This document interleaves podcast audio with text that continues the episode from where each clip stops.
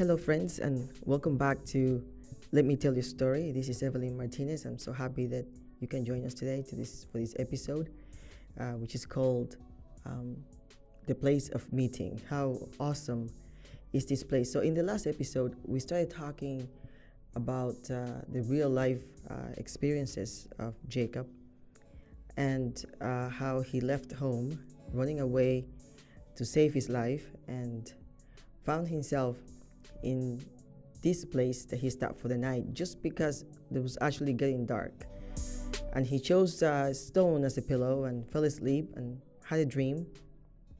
And in his dream, um, there was a stairs uh, connecting, resting, resting on earth and connecting heaven to earth, and angels going up and down on it. And at the top of it all was the Lord Jesus speaking precisely to him and giving him an amazing promise and blessings. And if you have not heard that episode, I invite you to go back and listen to it.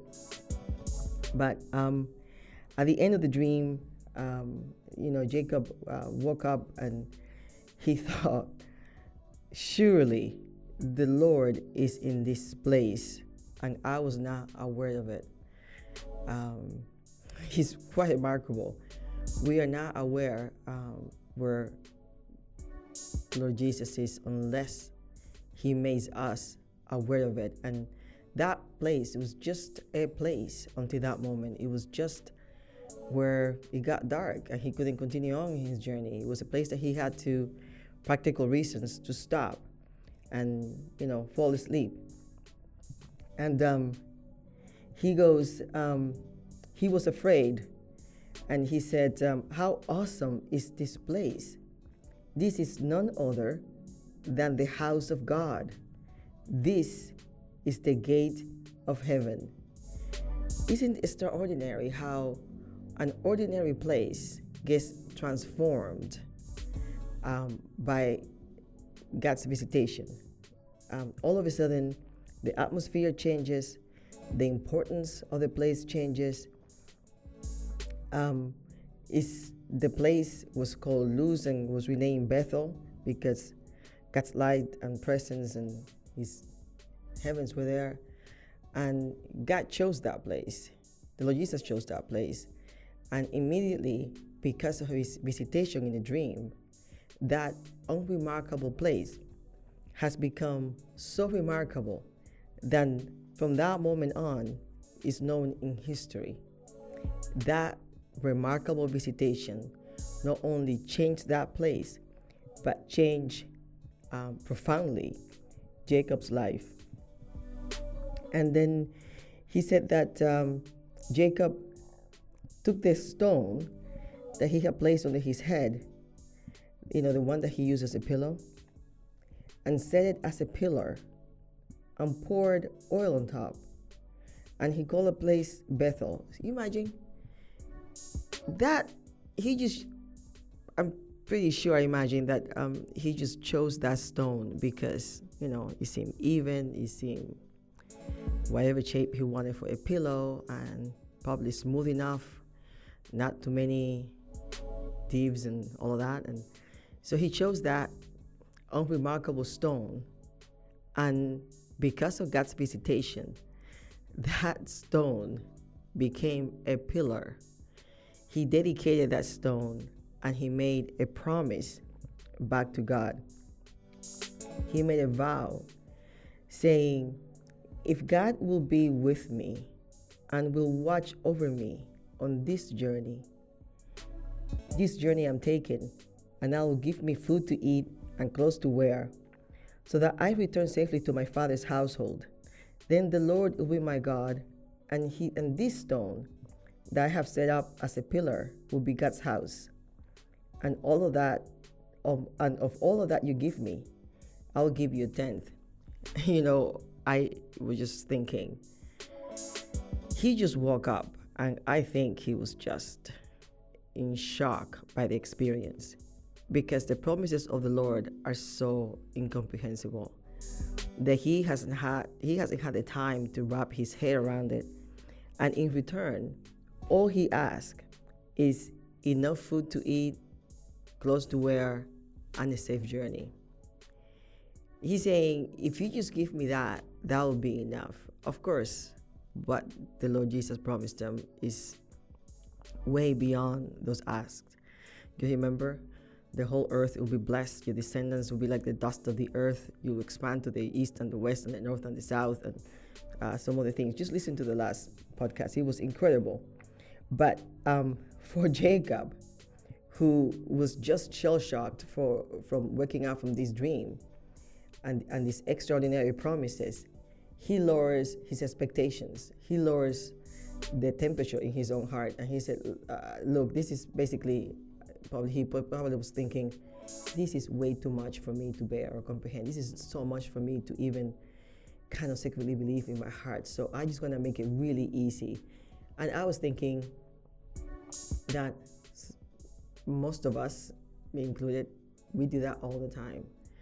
We we get an amazing promise from the Lord, and it's so overwhelmingly good and something so unexpected and bigger than we are. Then um, we kind of, in our hearts, you know, make it smaller because it's just easier to comprehend.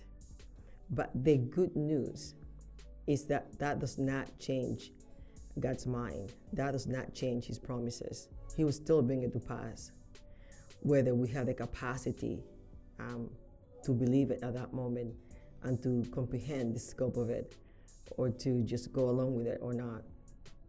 So, Jacob is just like us, you know. He took like a bite size that he can understand, and he's like, just give me the basics and I'll be happy. Just give me the basics and and that'll be enough for me.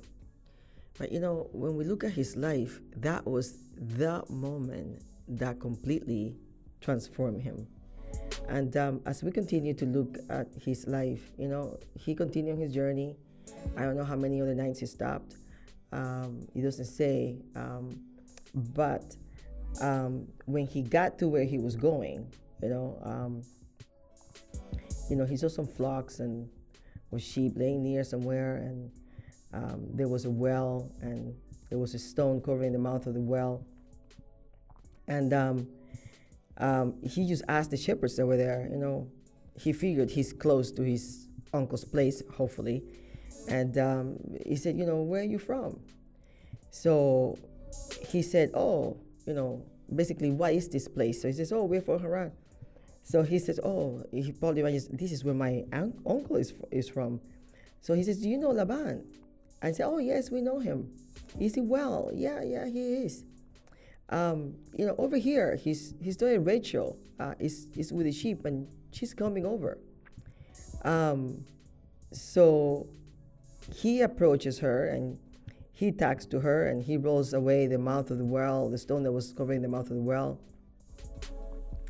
um, you know, and um, so her sheep will be watered, and and he introduces himself, um, and he's like overwhelmed with emotion, you know. He said that he kissed her and he began to weep out loud. It's like, finally, I found family. Uh, like I said, I don't know how long his journey took, but that must be ordered loneliness and desperation. So, um, so he told her uh, who he was and um, how they were related, and that he was the son of Rebecca, and and you know, his his her father's sister.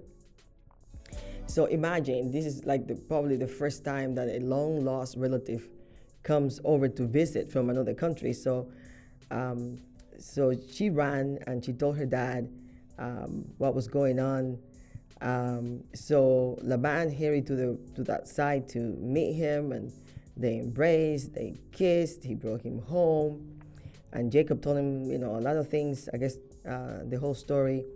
And Laban said to him, "Well, you know, you can stay. You are my my flesh and blood." So um, after a whole month, you know, the guy was working for free. Um, you know, Laban comes up with this scheme, this idea. Um, he said, you know, um, shouldn't be just working for nothing, but then you let me know what you want to get paid. So, but Laban had two two daughters. Um, the oldest one, her name was Leah, and we're gonna go on her life in detail uh, in the next episode. And but this youngest one, the one that he met by the well, um, she her name was Rachel. Um, Leah, unfortunately, uh, her weak eyes, uh, she had disability that couldn't be fixed um, with her eyes. But Rachel, um, she she looked lovely, she was beautiful, and you know Jacob, of course, fell in love with Rachel and and said to Laban, okay, you know, instead of paying me wages, how about this?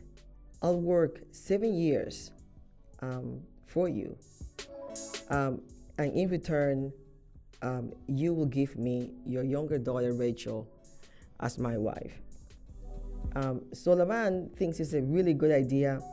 So here is now um, Jacob is working for him. And now this is when you know a life and it has been transformed by an encounter with Jesus. When Jacob was at home, he hated the outdoors. He was not a shepherd. He didn't like being out there with animals. He just didn't do it. He didn't have to. He was at home in the tents, cooking, doing whatever he wanted to. But then he has an encounter with Jesus. And this is so transformative that once he gets to Laban's house, he does exactly what he hated to do. He just started working as a shepherd and being outdoors in the cold and the heat and fighting wild animals and want to you know kill the sheep and all that kind of things. The whole thing that he hated, he wrapped his life around because this is what he needed to do to be able to have a life there. This is what he needed to do to go on with his life and survive. And this is so extraordinary because in his promise, Jesus never said, and by the way, you'll become a shepherd. His promises were really big and broad and, you know, big, big vision. And yet, when he got to Laban's house and, you know, this was what was available to him, he never said, you know what, I, I just can't look after sheep. You don't understand. A few nights ago, I had an encounter with the Lord, and He made me these promises, and now I am too important. He said that He will watch over me, that He will make sure that all of it comes to pass. So I'm just going to sit here, enjoy my life for a while, and let Him and His angels get busy with making me wealthy, expanding my life, and doing all the things that he said he was going to do. No, he recognized that his life had changed. And it didn't matter that he didn't like doing certain things. He needed to do what was in front of him. He needed to change his work habits, his occupation, and his character. And he did exactly that. He was the one that came up with the idea that I worked for you for seven years. You know, seven years is a big chunk of commitment of time doing something that you absolutely despised. When at the end of it all, what you're gonna get is to, you know, is a spouse.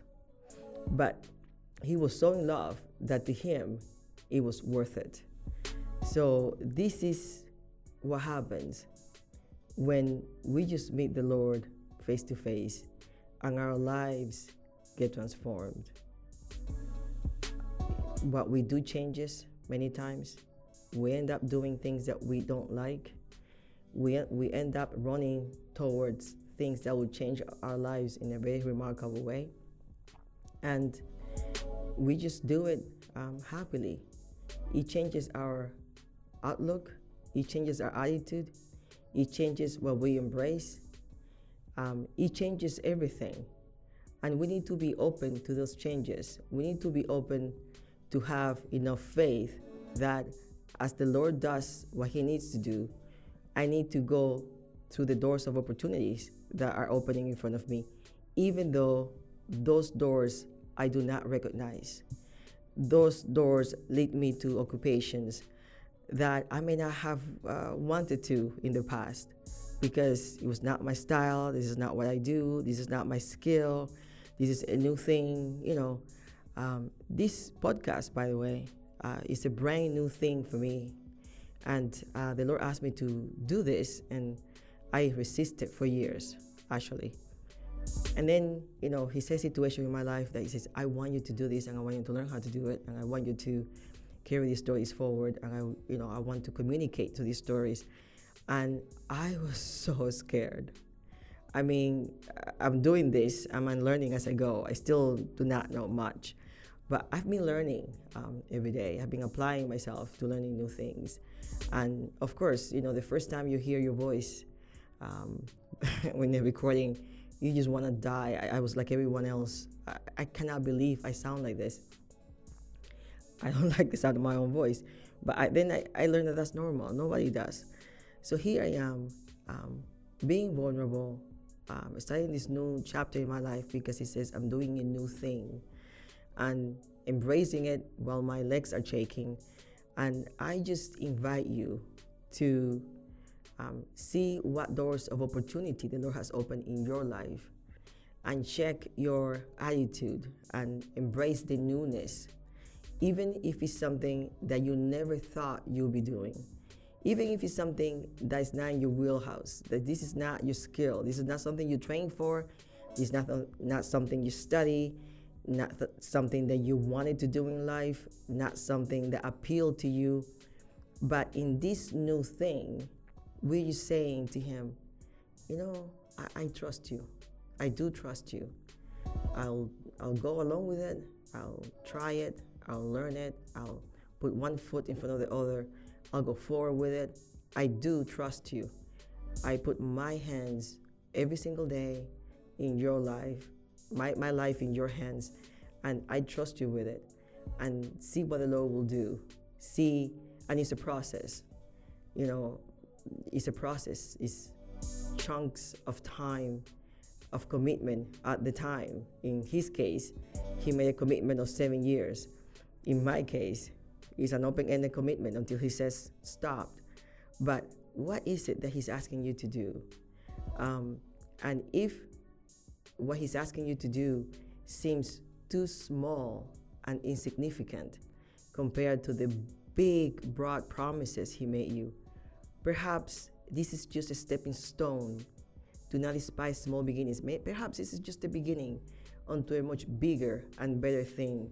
And you just need to go along with the Lord and see um, that He's taking you by the hand to that place of fulfillment of the promises that He made to you.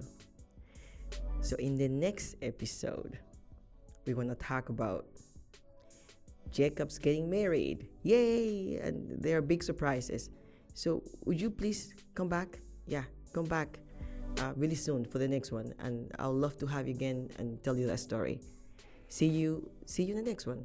Um, this is Evelyn Martinez. Goodbye.